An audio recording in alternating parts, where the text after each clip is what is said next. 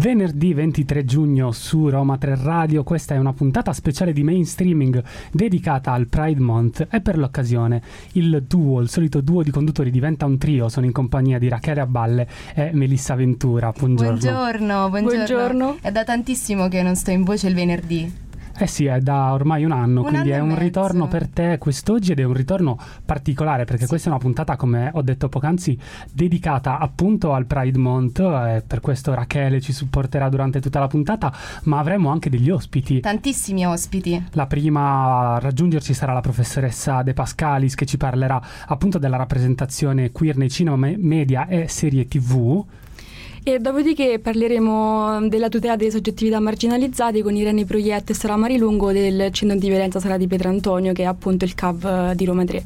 Poi Rachele, anche tu farai comunque degli interventi durante la puntata, anche tu ci parlerai di argomenti che ti sono comunque personali, anche riguardo la tua esperienza all'interno della nostra università, per cui continuate a seguire la diretta su radio.uniroma3.it. Seguite anche i nostri contatti, ovvero la nostra pagina Facebook e Instagram con Roma 3 Radio con il 3 scritto a lettere, mentre su TikTok potrete trovarci sotto Roma 3 Radio con il 3 scritto a numero. Se invece voleste recuperare delle puntate passate di qualcosa che è andato in onda su Roma 3 Radio, o comunque non foste in grado di sentire tutta la puntata e voleste recuperarla alla fine, SoundCloud vi verrà in aiuto, troverete tutto quanto.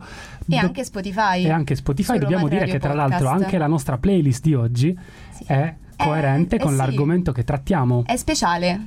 È speciale come questa puntata, no? Sì, è speciale come questa puntata, io direi di partire subito. Ma sì, e ci ascoltiamo Beyoncé con Crazy in Love.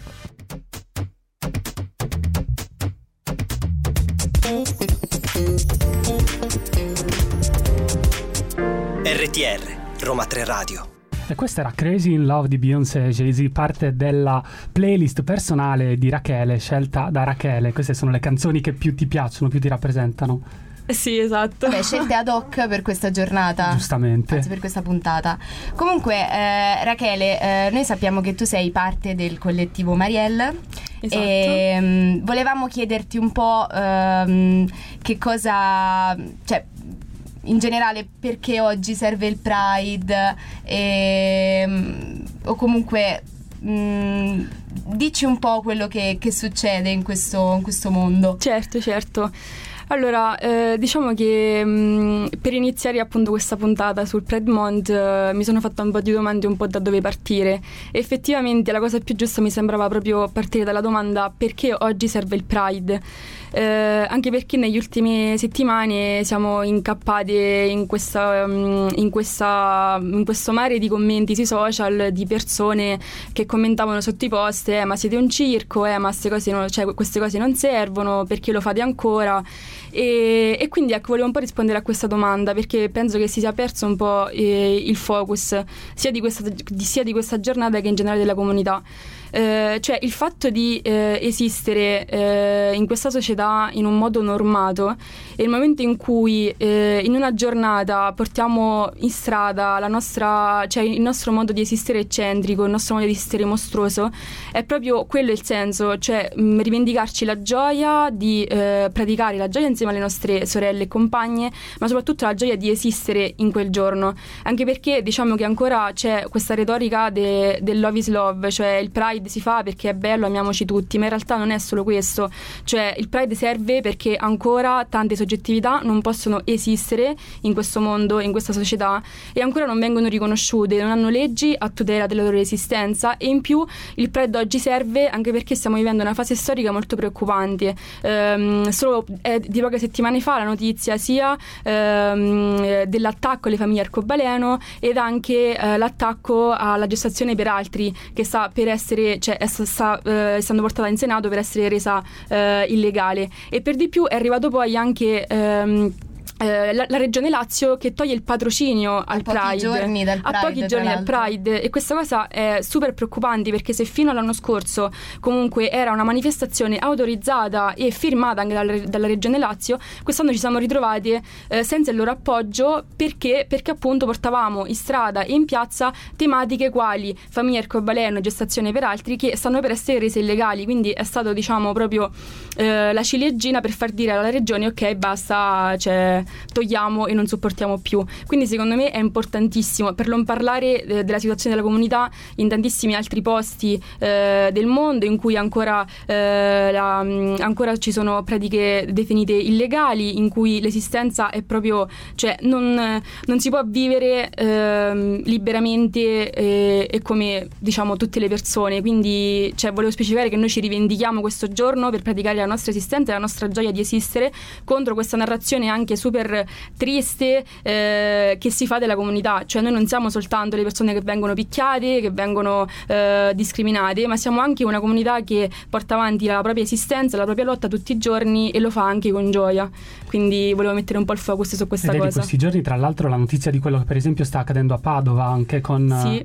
Esatto. Ma esatto. Anche in Russia, ad esempio, era che l'omosessualità è stata definita malattia di nuovo. Sì, esatto. Ma anche per esempio a Chieti adesso ci sarà il Pride tra pochi giorni, è stata mandata una lettera dal vescovo in cui stilava una serie di punti per cui il gay Pride non doveva essere fatto. Quindi, diciamo, una situazione anche nei posti vicini non è delle migliori, soprattutto nei paesi e nelle aree più piccole è ancora più grave. C'è da dire che però con l'ingerenza della Chiesa Cattolica in Italia questo c'è da aspettarselo. Certo. Noi andiamo ad ascoltare adesso due icone, secondo me, e due artiste che ti piacciono in maniera particolare, sono Lady Gaga e Ariana Grande, e questa è la loro Rain on Me.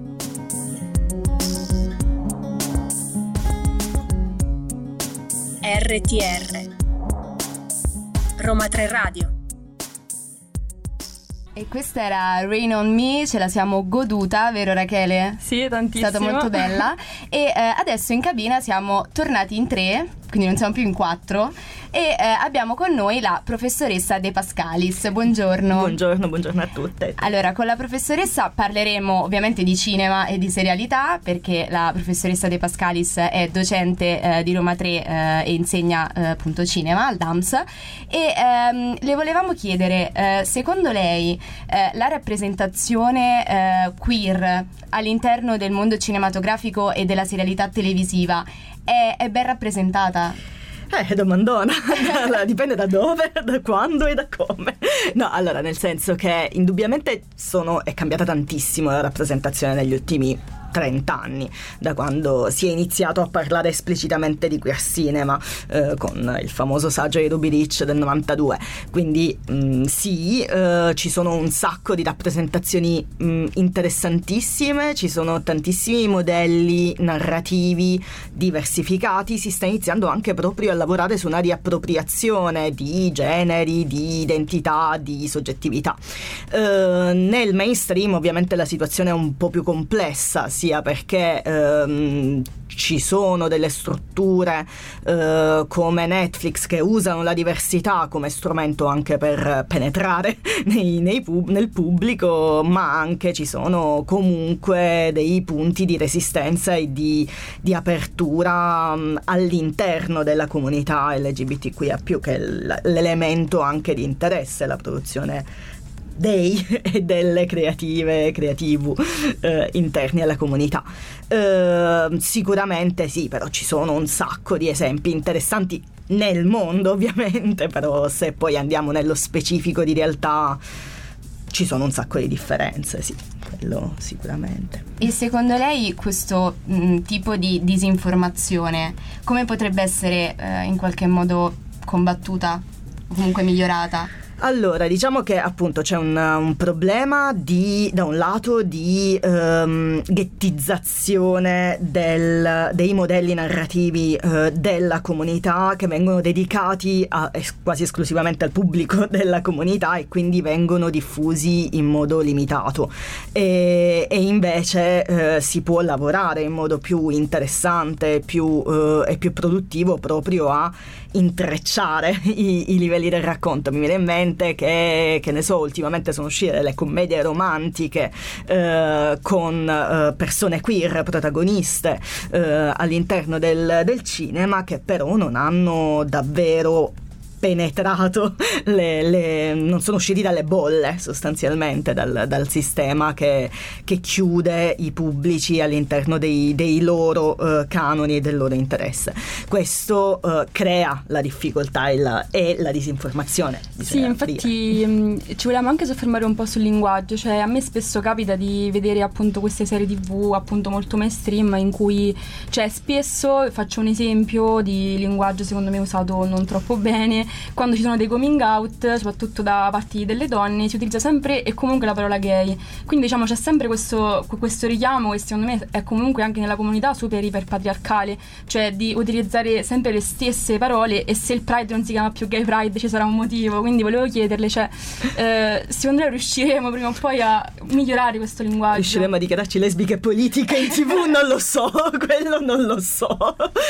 Proprio appunto quella è proprio una vecchia diatriba in realtà all'interno della comunità, quella dell'uso in particolare della parola gay come parola ombrello, che viene utilizzata anche da persone che non si identificano come maschi, e quindi questo è un problema grosso del linguaggio mainstream. Bisogna sempre avere presenti i propri obiettivi e capire fino a che punto si vuole essere dirompenti e si vuole essere riot nel vecchio sistema, cosa che è sempre auspicabile, che è il modello da cui il cinema queer nasce e poi la serialità narrativa queer nasce, senza però perdere di vista l'obiettivo di essere comunque presenti in quel territorio, non perdere terreno, perché il terreno conquistato è stato conquistato con enorme fatica, con enorme sforzo, e ci viene tolto, cioè ce lo stanno togliendo di giorno in giorno, quindi nella politica e nella pratica quotidiana, quindi anche in TV possiamo perdere esattamente lo stesso terreno.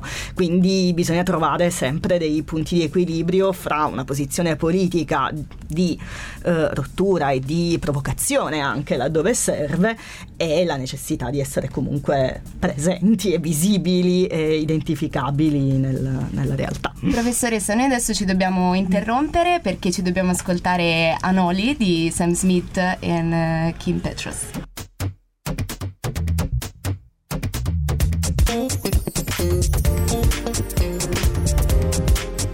RTR, Roma 3 Radio. Roma 3 Radio, siamo tornati con la puntata speciale di mainstreaming dedicata al Pride Month.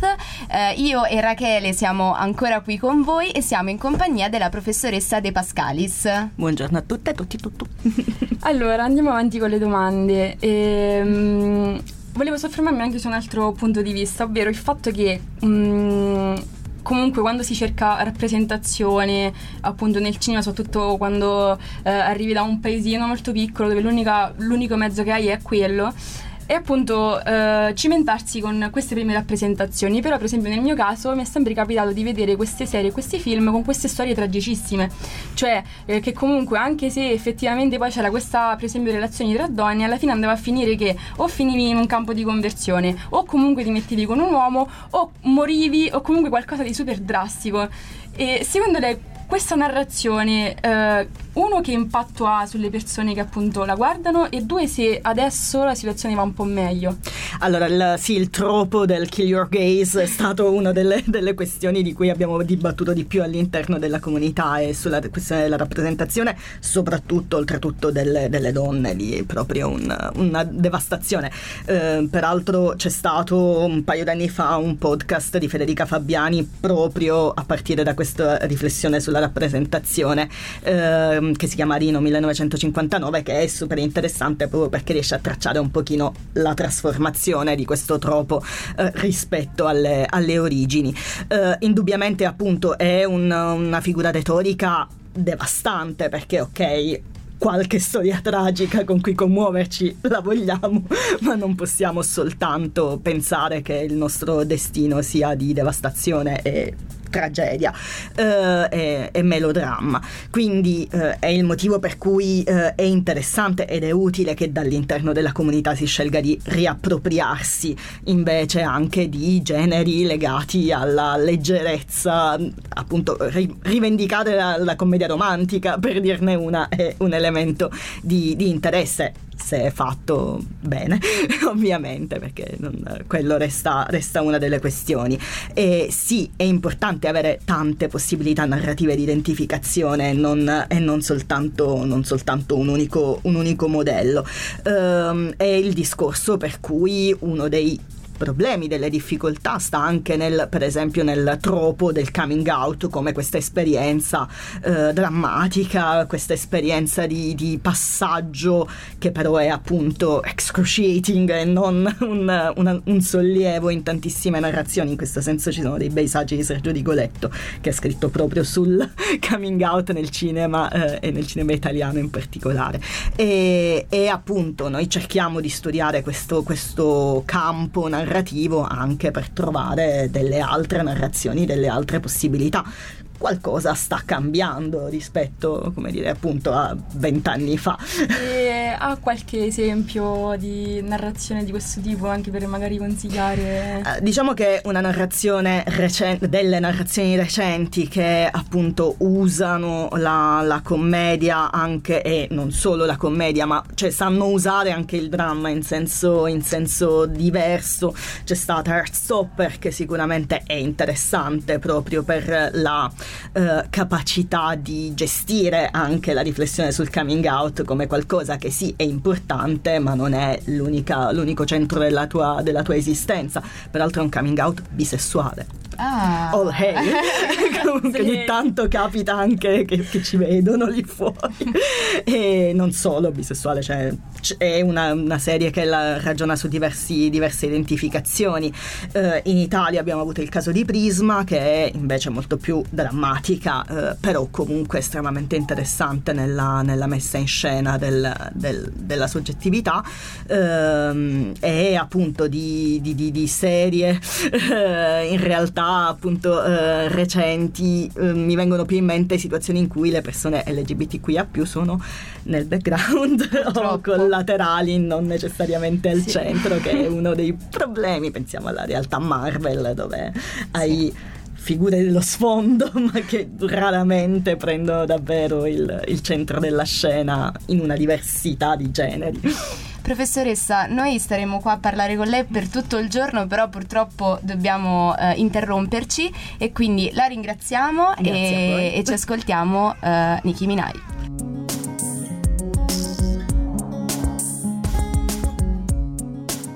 RTR Roma 3 Radio. E dopo Nicki Minaj, eccoci di nuovo in diretta, Rachele, con un altro ospite. Sì, ciao, siamo qui con Sara. Ciao a tutti. E Sara Marilungo, che fa parte della consultoria del CAV di Roma 3 Sala di Pietantonio. Abbiamo pensato in questa puntata che, oltre a parlare di rappresentazione, sarebbe stato molto utile parlare anche di strumenti di tutela che la comunità può avere in ambito universitario, e quindi volevamo approfondire un po' appunto la consultoria, cioè la consultoria rientra in questi strumenti di tutela e di ascolto, ma come nasce e chi la attraversa e che ruolo ha nel centro antiviolenza di Sala di Pietantonio. Ti ringrazio intanto per la possibilità di essere qui. E allora sì, la consultoria possiamo dire che nasce nel percorso di costruzione e lotta dal basso che ha portato all'apertura di un centro antiviolenza a Roma 3, e che come collettivo Marielle, che è il collettivo che gestisce la consultoria, è un processo che ha seguito già dal 2019 attraverso tutta una serie di step, a partire da questionari, raccolta firme, fino a poi a presentare una mozione ampliata e condivisa al Senato accademico, proprio per fare pressione e chiedere l'apertura di un centro antiviolenza nell'Ateneo. E poi questo percorso politico si è unito con il lavoro decennale che fa la Casa delle Donne Lucia Isiessa, che poi è risultata vincitrice del bando di gestione del CAV di Ateneo. e sostanzialmente insieme come collettivo Marielle, insieme a Luce Sessa, abbiamo pensato all'apertura, alla creazione e costruzione di questo spazio che abbiamo chiamato Consultoria. Si tratta di uno spazio autogestito da studenti e studentu che sostanzialmente è un luogo di ascolto, informazione, orientamento e mutuo aiuto, quindi diciamo tra pari, in cui abbiamo... È possibile trovare informazioni e supporto, confronto su questioni di, ad esempio, violenza di genere, relazioni tossiche o disfunzionali, oppure ad esempio contraccezione e salute riproduttiva. E proprio per questo abbiamo in questi mesi organizzato e portato a termine degli incontri aperti a tutto il territorio, chiaramente, proprio per affrontare queste tematiche. Ad esempio, appunto, abbiamo parlato di contraccezione, appunto di relazioni tossiche, di piacere, di carriere alias e percorsi di autoaffermazione di genere, e che sono state attraversate non solo da studenti e studenti di Roma 3, ma anche appunto tutte quelle persone che sentivano la necessità di confrontarsi su questi temi.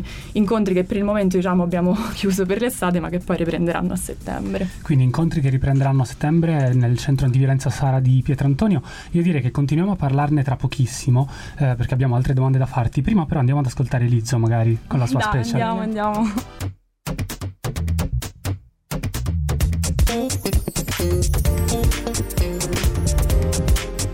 RTR Roma 3 Radio. Questa era Lizzo con la sua special. Noi siamo ancora in compagnia di Sara Marilungo del centro antiviolenza Sara di Pietrantonio. Ci stava appunto parlando delle iniziative messe in atto dal centro antiviolenza. E sì, cioè stiamo parlando appunto di queste iniziative che entrano poi nell'ambito della formazione, cioè spesso ci troviamo di fronte a centri antiviolenza che sono così pieni di lavoro che alla fine ci si dimentica un po' di entrare poi nelle università, nelle aule, per portare appunto queste tematiche anche all'interno di aule universitarie e fare comunque informazione. Quindi ti volevo chiedere, cioè secondo te quanto è importante che appunto un centro antiviolenza attraversi anche questi spazi con iniziative, eventi, eccetera, insomma? Ma io penso sia fondamentale innanzitutto perché le università in generale, i luoghi della formazione, non sono chiaramente avulsi dalla società patriarcale in cui viviamo, ma anzi riproducono e trasmettono non solo i saperi patriarcali, ma anche proprio quel binarismo di genere che vogliamo, diciamo, che rifiutiamo e rigettiamo, e quindi, diciamo, sono i luoghi in cui proprio la violenza di genere si produce e si riproduce. Si parla appunto di sessismo, abusi, molestie che purtroppo avvengono molto spesso, nella maggior parte dei casi anche in relazioni di potere asimmetriche, perché no? Si tratta di abusi, ad esempio, che avvengono da parte di docenti su studenti, ma anche chiaramente tra colleghi, quindi all'interno del personale universitario, e quindi appunto bisogna partire dai luoghi della formazione e fa partire dai luoghi della formazione questo processo trasformativo che può essere, secondo me, può essere operativo e reso tale solamente da una pratica transfemminista, e per cui i CAV, i centri antiviolenza negli Atenei rappresentano non solo proprio un presidio politico e culturale di prevenzione e contrasto alla violenza di genere, ma rappresentano anche proprio un luogo sicuro e di cura in cui tutte le donne, le soggettività possono rivolgersi, e chiaramente garantendo la riservatezza e l'anonimato che chiaramente meritano, e questo credo sia importante sottolinearlo. Tu stai parlando appunto di centri antiviolenza come luogo sicuro in cui non c'è giudizio e comunque si viene accolti, garantendo l'anonimità e garantendo l'accoglienza di tutti. Noi sappiamo però, insomma, che ci sono dei centri antiviolenza, ci si scontra con dei centri antiviolenza transfobici. Puoi parlarci un po' di cos'è questo fenomeno e cos'è TERF? Cosa vuol dire il TERF? E allora sì, sono arrivate diverse denunce di atteggiamenti transfobici che si sono verificati in alcuni CAV in Italia, e chiaramente questo è un problema che l'antiviolenza deve affrontare e che comunque sta affrontando, cercando di introdurre una pratica appunto transfemminista nei centri antiviolenza, ad esempio parlando non più di relazione tra donne, almeno non solo di relazione tra donne, ma di relazione tra soggettività, e diciamo questo processo è avviato, ma chiaramente non è ancora consolidato e non si è fermato, e spesso appunto i problemi, diciamo gli ostacoli all'affermazione di questo processo derivano da le cosiddette femministe TERF, che è un termine inglese che vuol dire Trans Exclusionary Radical Feminist, quindi sostanzialmente le femministe radicali trans escludenti, che negano proprio l'identità di genere delle donne trans, quindi non le considerano donne, e sono femministe che chiaramente hanno, diciamo, hanno saltato il passaggio dal femminismo al transfemminismo intersezionale, che è appunto il transfemminismo intersezionale che ritiene necessario non solo l'affermazione delle persone trans, queer e non binary come, diciamo, corollario e presupposto alla liberazione sia di tutte le donne che di tutte le soggettività, ma intersezionale perché appunto non guarda solo alle linee di oppressione che sono generate, appunto sono prodotte dal genere, ma anche dalle linee di oppressione prodotte dalla classe e dalla razza, chiaramente intesa non in senso biologico ma come categoria sociale che produce oppressione. E chiudendo quindi per il collettivo Marielle, per la consultoria il CAV, la prospettiva transfemminista è chiaramente assunta e presupposta e data per scontato proprio come posizionamento politico. Sì, diciamo che ce la faranno prima o poi. A passare oltre. E noi ringraziamo Rachele Sara Marilungo del Centro Antiviolenza Sara di Pietrantonio per essere stata qui con noi, insomma, grazie, averci esposto anche un po' quelli che sono i punti cardine della vostra proposta, insomma, di quello che il Centro Antiviolenza può offrire. Noi andiamo ad ascoltare una canzone e torniamo tra pochissimo con un altro ospite.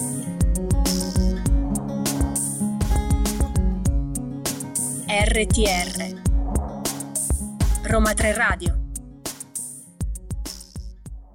Siamo tornati, Roma 3 Radio, sono le 11.47, ma qua c'è un continuo andare e venire, speaker che cambiano, ospiti a non finire, e infatti adesso abbiamo con noi un altro ospite, ovvero Irene dell'Osservatorio di Genere.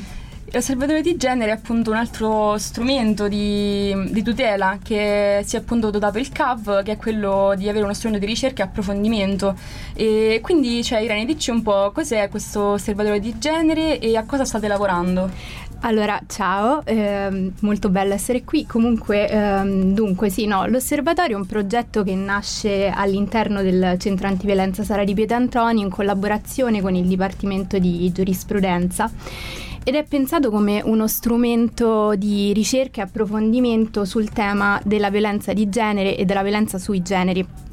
Una cosa che appunto può esistere grazie al fatto che il nostro centro antiviolenza si trova all'interno di un luogo della formazione e che appunto collabora anche con l'università e con diversi docenti che hanno messo su da poco una clinica legale, quindi un corso che si basa sul metodo della didattica del learning by doing, quindi imparare facendo, e durante quest'anno abbiamo svolto un corso appunto per il quale io sono borsista insieme alle studentesse del Dipartimento di Giurisprudenza sulla violenza di genere, e abbiamo lavorato su due diversi filoni di ricerca, uno che riguarda la violenza sessuale e un secondo invece basato proprio sulla violenza di genere all'interno dell'università. E in questo secondo filone, che appunto è quello che sto seguendo personalmente, una parte è dedicata ai regolamenti antimolestie e contro le discriminazioni che possono avvenire all'interno dei luoghi della formazione, così come possono avvenire ovunque, e la seconda parte invece è dedicata proprio alle carriere alias. Sì, infatti è proprio a questo che volevo arrivare. Ci puoi spiegare un po' che cos'è la carriera alias? Perché comunque purtroppo è un concetto che non appartiene ancora a tutto, quindi io direi che cioè, è necessario che siamo qui a ribadirlo e a dirci cosa è la carriera alias. Allora, dunque, molto rapidamente, la legge 164 dell'82, che è la legge che nel nostro paese regola la transizione, è una legge fortemente medicalizzante e che appunto prevede il riconoscimento dell'identità di genere di una persona solamente nel momento in cui c'è un'operazione chirurgica. La Corte Costituzionale però ha dichiarato che il riconoscimento dell'identità di genere può essere anche slegato dall'operazione chirurgica, comunque, che è diciamo un limite forte all'autodeterminazione personale, E però appunto comunque per avviare questo procedimento, non essendoci una legge, ci vuole molto tempo, molte risorse economiche, e questo è molto faticoso per le soggettività trans, e lo stesso vale anche per le persone non binarie, che invece non incontrano un effettivo riconoscimento a livello pubblico e spesso anche a livello sociale. La carriera alias è uno strumento che serve per le persone trans a vivere i luoghi della formazione utilizzando il proprio nome d'elezione, quindi facendosi in sostanza riconoscere nell'identità di genere che appunto è relativa alla loro scelta, alla loro autodeterminazione. Quindi in sostanza si tratta di uno strumento che potremmo definire di tutela, ma anche di effettiva autodeterminazione. Va bene, e adesso sì, noi ti ringraziamo. Torniamo fra poco perché abbiamo altre cose da chiederti, e nel frattempo ci ascoltiamo Michele Bravi con Mantieni il bacio.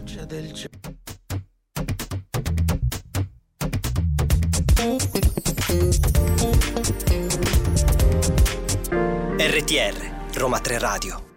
E questa era Mantieni il bacio. Noi siamo ancora qui con Irene dell'Osservatorio di Genere e volevamo chiederti, abbiamo parlato delle carriere alias, a che punto sta Roma 3? Domandone. Allora, dunque, no, a Roma 3 da qualche anno la carriera alias è stata introdotta, e il problema è che per poter accedere alla carriera alias nella nostra università è necessario presentare un certificato di disforia di genere.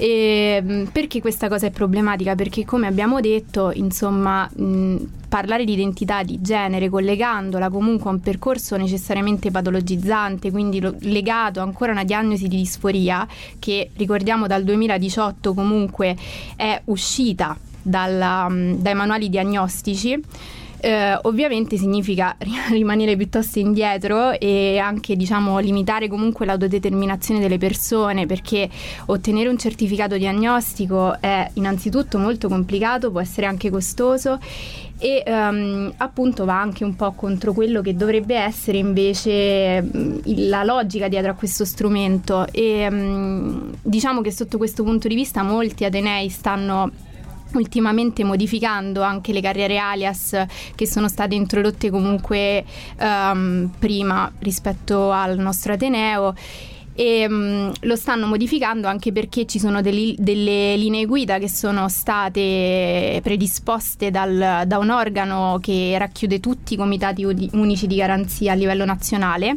E il Comitato Unico di Garanzia è un organo dentro l'università che si occupa appunto di garantire la parità, la salute delle persone che attraversano l'università e i luoghi della formazione, e in più ovviamente su grande spinta della componente studentesca. Anche nel nostro ateneo comunque anche il collettivo Marielle da anni si sta impegnando per questa cosa, e così come tutte le soggettività trans e non binarie che attraversano questo ateneo. Quindi in sostanza a livello nazionale in questo momento, e anche a livello locale, per esempio anche in Sapienza sono in corso una serie di processi che stanno riformando la carriera alias, e quindi insomma l'obiettivo secondo me anche dell'osservatorio può essere quello anche di fornire comunque un quadro generale di qual è la situazione a livello nazionale, di quali sono le disposizioni che sono state date in merito, sentendo le soggettività interessate e cercando anche di spingere il nostro ateneo ad avvicinarsi davvero alla tutela delle persone trans e non binarie che vogliono accedere.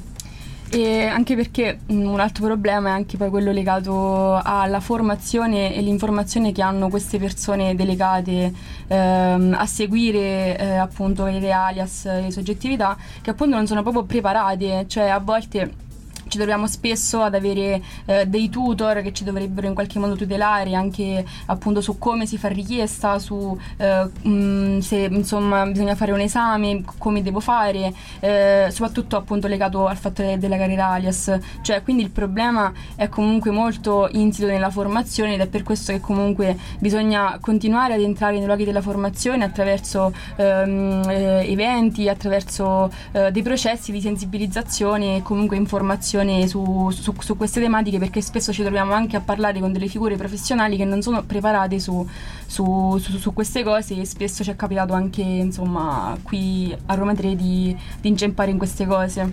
Sì, certo, infatti penso che una parte fondamentale di quello che abbiamo potuto fare quest'anno con l'osservatorio è stato proprio il confronto con le studentesse di giurisprudenza, che comunque ad esempio proprio sulla carriera Alias non avevano la stessa consapevolezza del fatto che esistesse, né all'interno dei luoghi della formazione in generale né all'interno della nostra università.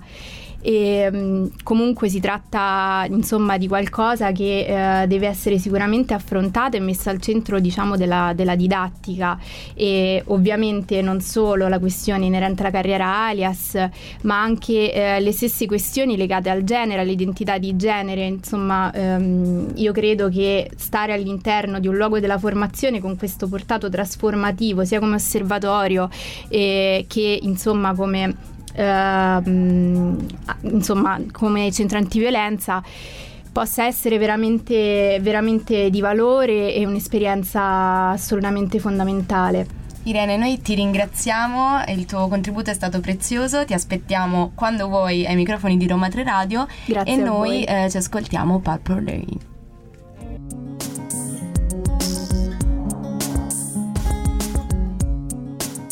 RTR Roma 3 Radio.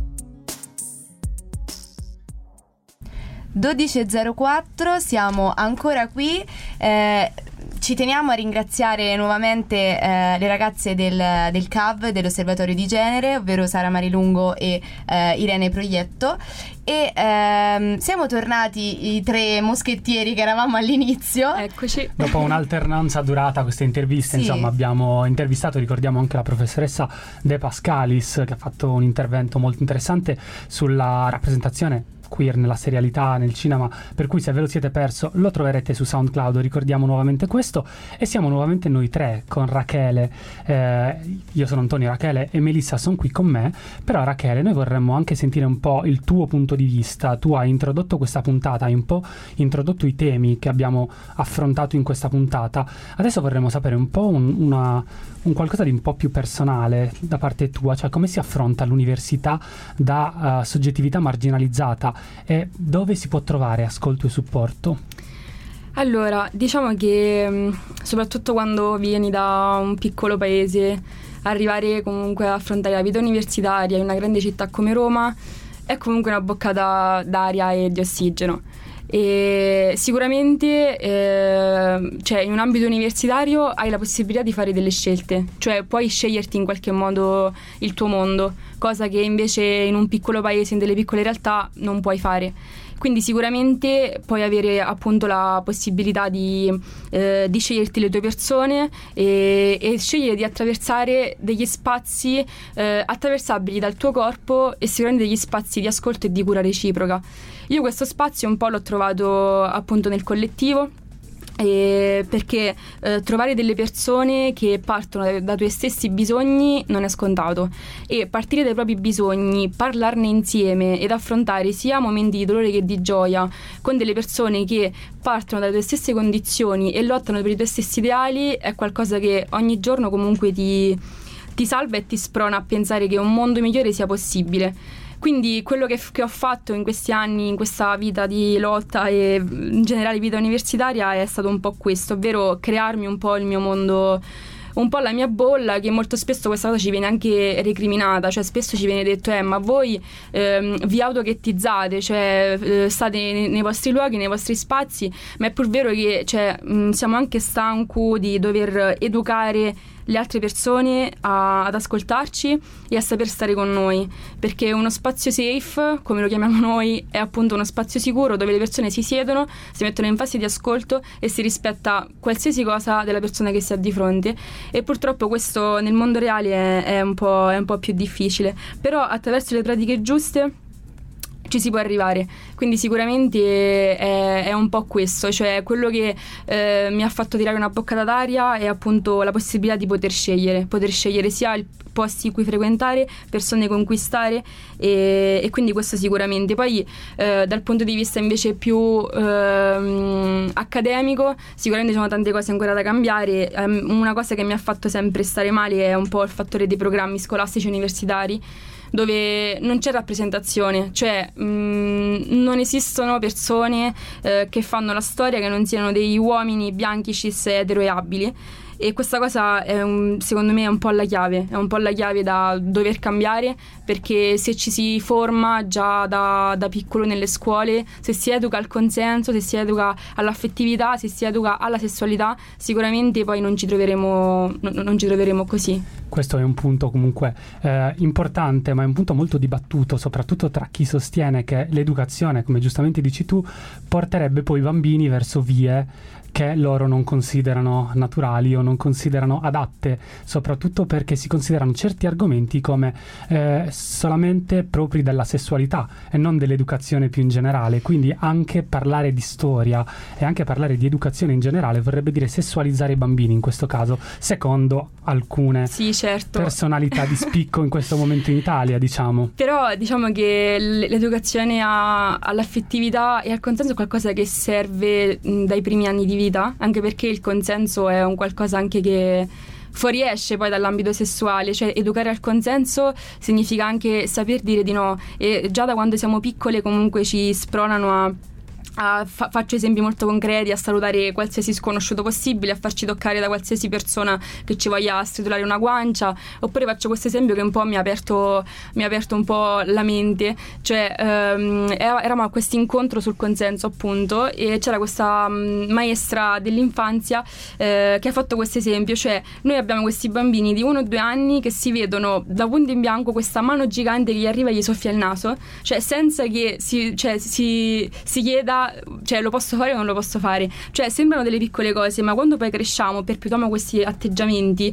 cioè si arriva anche poi a non saper dire di no alle persone. Quindi cioè il consenso ha molte sfaccettature che prescindono poi dall'ambito sessuale, anzi si pensa di dover per forza accettare questo tipo di comportamenti perché sin da piccoli vengono imposti, ma soprattutto perché sono imposti dall'alto, cioè dagli adulti, che quindi dovrebbero in quel caso essere la tua guida, no? Esatto. Morale, educativa. Rachele, noi ne possiamo continuare a parlare tra pochissimo in realtà, però prima facciamo una pausa. Andiamo ad ascoltare Sophie con la sua Immaterial.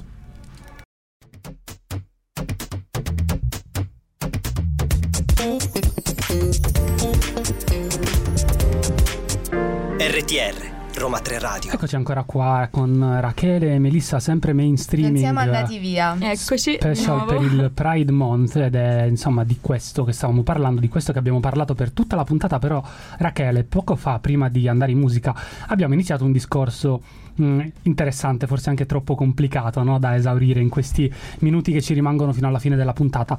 Parlavamo però dell'educazione, dell'importanza dell'educazione sin da un'età giovane alla tolleranza o comunque all'accettazione in principio. Sì, certo, diciamo accettazione è un po' un termine che odio, però comunque sì. Beh, in questo caso accettazione è non soltanto riferito alla comunità, ma accettazione nel senso più ampio del termine, certo. No? E allora secondo me cioè, riparto un po' dal concetto di prima, che l'educazione e la formazione è un po' la chiave affinché cambi effettivamente qualcosa. Cioè noi non ci rendiamo conto di quanto certi valori e certi insegnamenti che ci vengono fatti, sia ovviamente in ambito familiare che altro, e molto spesso ci mette in mezzo anche la religione, perché per esempio io vengo da una famiglia cattolica e stra religiosa, ci mettono appunto in testa questi valori difficilissimi da decostruire. Che cos'è la decostruzione? La decostruzione è quando a un certo punto della tua vita cominci a rielaborare certi concetti che ci vengono dati per assodati, li metti in discussione e cerchi di ricostruirli in un modo più giusto. E già partendo appunto da i valori che ci vengono dati, quali sensi di colpa, vergogna, e ti parlo qui di comunque valori comunque cristiani, comunque parti da una decostruzione ancora più difficile. Per esempio nel mio caso è stato molto più difficile andare a decostruire certi concetti piuttosto, per esempio, una persona che è vissuta in una famiglia in cui non c'è stata mai nessun tipo di formazione religiosa. La stessa cosa nelle scuole, cioè se noi partiamo già in ambito familiare in cui ci dicono già da quando siamo piccole che dobbiamo vestirci in un certo modo, che prima o poi dovremmo avere un figlio, avere un marito, e questo è una roba molto viva anche se se ne parla poco nei piccoli paesi. Cioè io nel mio paese è questa la vita che mi spetterebbe, mentre magari qui a Roma già, diciamo, siamo un po' oltre, che poi forse nemmeno è così, però comunque ci sono proprio poi se posso dire, noi parliamo tanto dell'Italia, però ci sono paesi che a noi sembrano molto avanzati. Faccio l'esempio dell'Olanda, in cui invece la visione della famiglia con il genitore maschio e donna, la madre, il padre e il figlio entro una certa età è ancora molto viva, ed è quella predominante, e anche certo, lì uscire da quello stereotipo comunque è un qualcosa di usuale. È difficilissimo. Ed è un paese come l'Olanda che noi vediamo come super avanzato per quanto riguarda i diritti. Però ci sono dei paesi che ci sono riusciti, ad esempio la penisola scandinava, cioè è molto avanti da questo punto di vista. Sì, anche la Spagna per esempio ultimamente ha approvato alcune leggi, soprattutto anche riguardo alle leggi trans, delle persone trans, che comunque danno uno spiraglio. Però comunque noi spesso ci interroghiamo anche su quando sia necessario formare una rete transnazionale, una rete qui transnazionale, perché vediamo appunto paesi come la Spagna che fa questi giganteschi passi avanti, e poi magari vediamo paesi come la Russia dove appunto vengono fatte le leggi che rendono l'omosessualità comunque illegale. Quindi abbiamo delle visioni, cioè, molto varie, e che soltanto facendo rete e soltanto guardando poi l'una all'altra è possibile, cioè, provare a portare dei cambiamenti dal basso, per non parlare del fatto che comunque ultimamente la repressione è davvero tanta. Cioè io me ne rendo conto anche con delle piccole azioni che facciamo con il collettivo, che comunque la repressione è sempre peggiore, e questo è comunque secondo me un allarme, perché in pochi mesi hanno già fatto delle cose orrende in soli pochi mesi. Quindi io poi mi chiedo, qual è il soggetto qua, possiamo dirlo, quando diciamo il governo, esatto. Quindi mi chiedo, ma cioè dove arriveremo nel momento in cui avete reso appunto delle pratiche illegali semplicemente il fatto, cioè avete disconosciuto dei figli dalle loro madri, avete quasi reso gestazione per altri illegali. Tra l'altro vorrei ripetere che è una pratica utilizzata al 90% da coppie etero, ma comunque viene sempre ricaduto poi sulla comunità. Dove arriveremo che se porto una spilletta, non lo so, mi etichettate come non so che cosa. Quindi comunque è molto allarmante, e quindi se non si parte dagli ambiti scolastici e soprattutto negli ambiti familiari a educare a queste cose, si arriverà poi che più si cresce e più si trovano degli ostacoli al quale comunque devi dedicare fatica. Cioè per decostruire determinate cose ci vuole fatica. Lo stesso, perché ho detto che odio la parola accettazione, perché io quando appunto ho scoperto, ho cominciato a pensare e a non rivedermi negli schemi normati della società, non sapevo dove vedermi e dove rappresentarmi, perché appunto la mia famiglia non mi dava parte di rappresentazione. E quindi a quel punto ti chiedi, ma posso veramente esistere o non posso? E quindi poi c'è questa svariata ricerca di luoghi, di spazi che effettivamente esistono, ma esistono appunto nelle aree più grandi, cioè nei piccoli centri è veramente ancora difficilissimo trovare questi spazi. Comunque siamo qua anche per questo, per essere educati, io per primo. Quindi la parola accettazione in effetti presuppone un atto passivo, no? Cioè comunque tu devi accettare passivamente qualcosa che ti viene imposto, che è il contrario rispetto a quello che ci stai esponendo tu in questo momento. Quindi grazie per avermi corretto. Noi, non ti voglio interrompere, però abbiamo necessità di tempi, andiamo ad ascoltare un po' di musica. Questa è Britney Spears.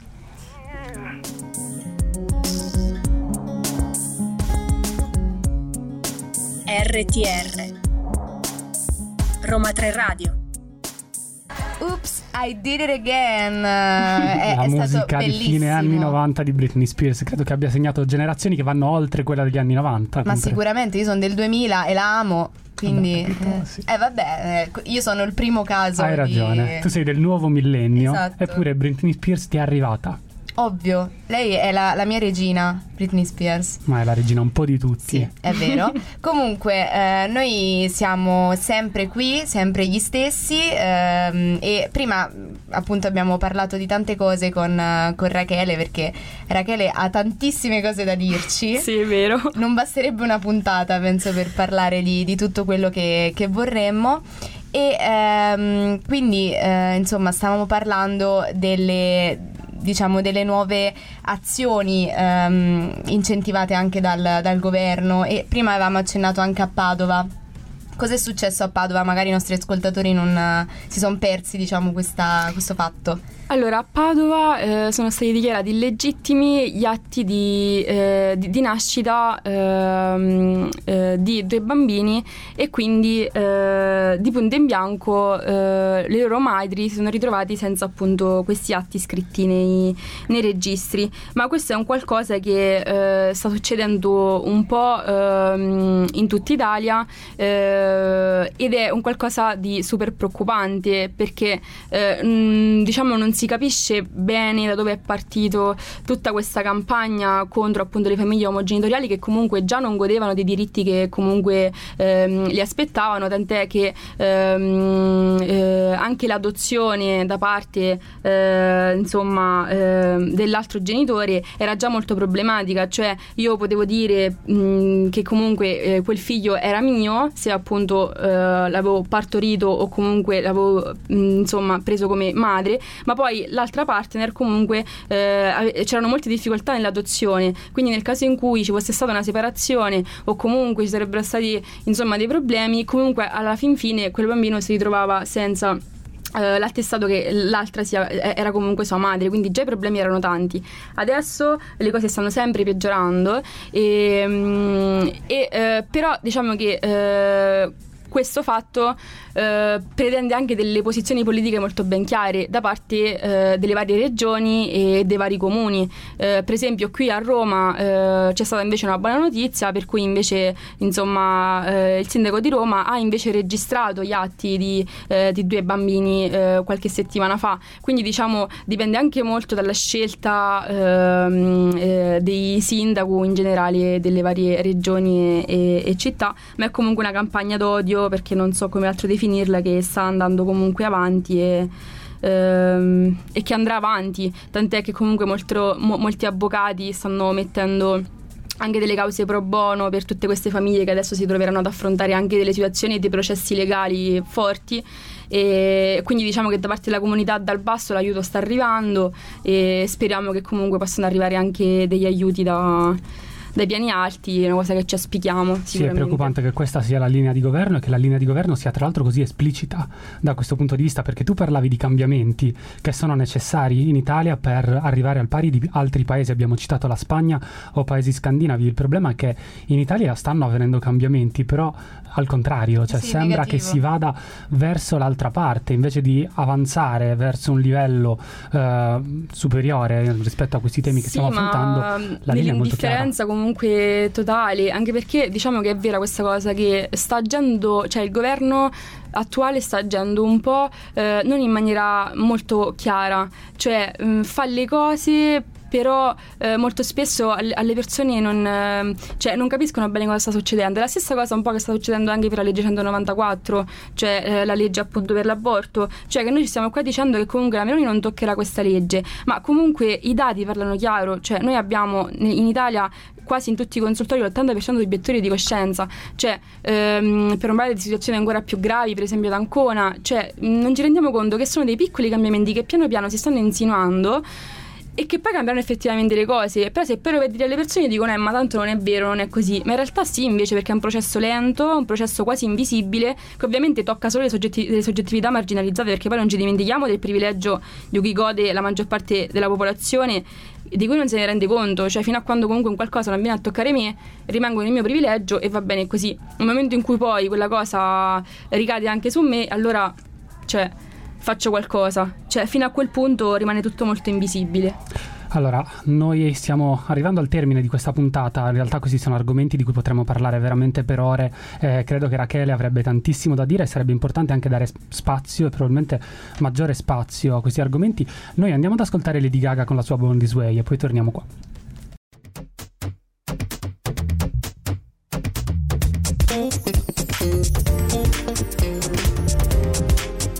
RTR, Roma 3 Radio.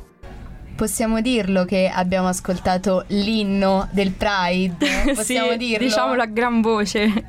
Questa è veramente l'inno del Pride, e a tutti i Pride in cui sono stata l'hanno sempre messo, e è sempre Non lo so, a me viene proprio da ascoltarla e cantarla con la mano sul cuore, perché è proprio un inno alla libertà assoluta, vogliamoci bene tutti quanti, siamo tutti bellissimi e solo una Queen come Lady Gaga poteva scrivere una canzone del genere.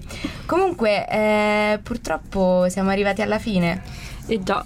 Eh sì, mezzogiorno e mezzo ormai, delle 12:32, quindi siamo al termine di questa puntata, questo special per il Pride Month. Prima però di chiudere, Rachele, volevamo sapere un po' come tenersi informati, se hai dei profili da consigliare ai nostri ascoltatori o comunque qualcosa da seguire. Certo, allora potete seguirci sulla pagina del collettivo che si chiama su Instagram Collettivo Mariello Roma 3, dove insomma teniamo aggiornati un po' le persone su tutti i processi, le lotte che portiamo avanti, ma soprattutto anche degli eventi a cui poter partecipare. E in più la pagina del centro antiviolenza che si chiama CAV Sala di Pietantonio su Instagram, per tenersi sempre aggiornati appunto su queste iniziative ed eventi che facciamo insieme al CAV di formazione e sensibilizzazione all'interno dell'università. Grazie mille Rachele, è stato veramente un piacere averti qua con noi. Grazie a voi per questo spazio. E noi ricordiamo anche i nostri contatti, quindi di Roma 3 Radio. Potete seguirci su Facebook e Instagram con Roma 3 Radio con il 3 scritto a lettere, mentre su TikTok con Roma 3 Radio con il 3 scritto a numero. In più potete recuperare questa puntata e tutte quelle che vi siete persi su SoundCloud e su Spotify a Roma 3 Radio Podcast. Ringraziamo anche tutti i nostri ospiti che hanno preso parte alla trasmissione quest'oggi. Grazie quindi per le interviste e per gli interventi che hanno rilasciato. Ringraziamo in regia Alessia per il supporto quest'oggi e per la regia. Ringraziamo insomma anche tutta la redazione che ci ha supportato, tutta la redazione del venerdì che ci ha supportato quest'oggi con storie, con gli aggiornamenti dei social media che vi invitiamo a seguire. Ringraziamo nuovamente Rachele, perché senza di lei questa puntata non sarebbe potuta essere possibile. Noi Melissa diamo appuntamento al morning mainstreaming di lunedì, dove ci sarò io, spoiler. Esatto. E vi auguriamo un buon pranzo.